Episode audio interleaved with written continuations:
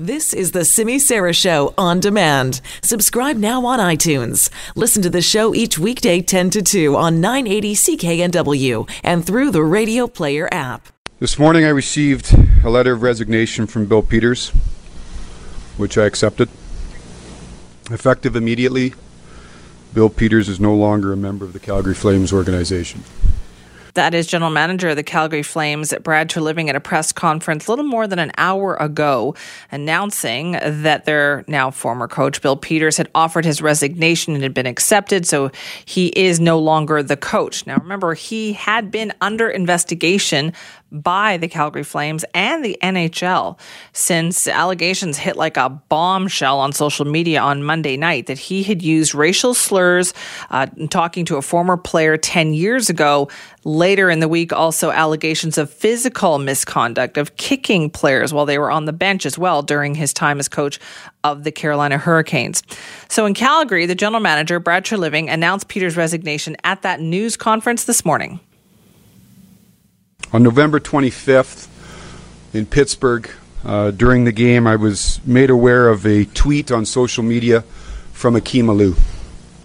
Post game, I immediately met with the media, uh, informed them that we were aware of the allegations. Obviously, something that we take very, very seriously, and that we would immediately begin a review uh, of the entire incident and issue. Post game, prior to departing to Buffalo, I made a call and contacted Akim Aliu, which was the first of two conversations that I had with Akim throughout this review. On the plane, we were going from Pittsburgh to Buffalo. I sat with Bill and questioned him about the, the incident in question and had a long conversation with Bill traveling to, to Buffalo. Treliving says that he then met with the communications team and they came up with an action plan about how they would move forward with the allegations that began with uh, the allegations from Akim Aliu, who said, as a former player, Peters had used racial slurs in conversation with him. So Treliving said the team planned to conduct a thorough review. November 26th really started the review here. Obviously, the allegations took place in Rockford. I contacted and tracked down various members of the organization, five players uh, that were part of that team, management of the Chicago Blackhawks, management at, at that time of the Rockford IceHogs, members of the Rockford IceHog coaching staff. I again met with our players on the 26th. Later that day and into the early evening, I became aware of allegations um, that took place in Carolina. On the 27th, now we'll move to, um, I met with Bill informed him that he wouldn't be traveling with the team, that we would fly him home to Calgary, which he did on, the, on, on November 27th.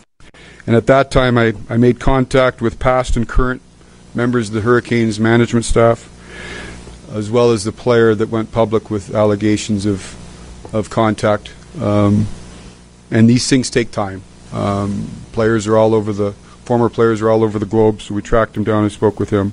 And Treliving went on to detail what happened in the following days after they had gathered information from their investigation. He says it was then that Bill Peters sent his resignation letter. I conclude this of saying the subject matter that we've been dealing with over the last three days is difficult, it's hard, and it does not in any way reflect the core values of the Calgary Flames.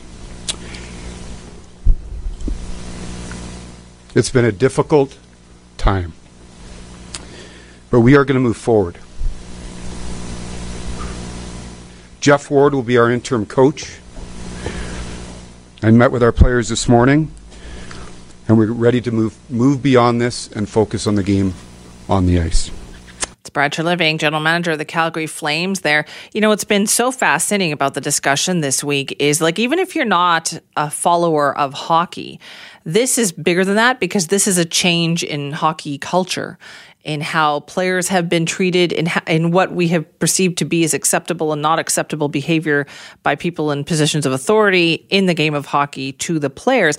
So if you have a child in hockey, if you've ever played even a little bit, even not at the NHL, this is something that will impact all of those people, right? It will trickle down, which is why it has been such a big topic of discussion.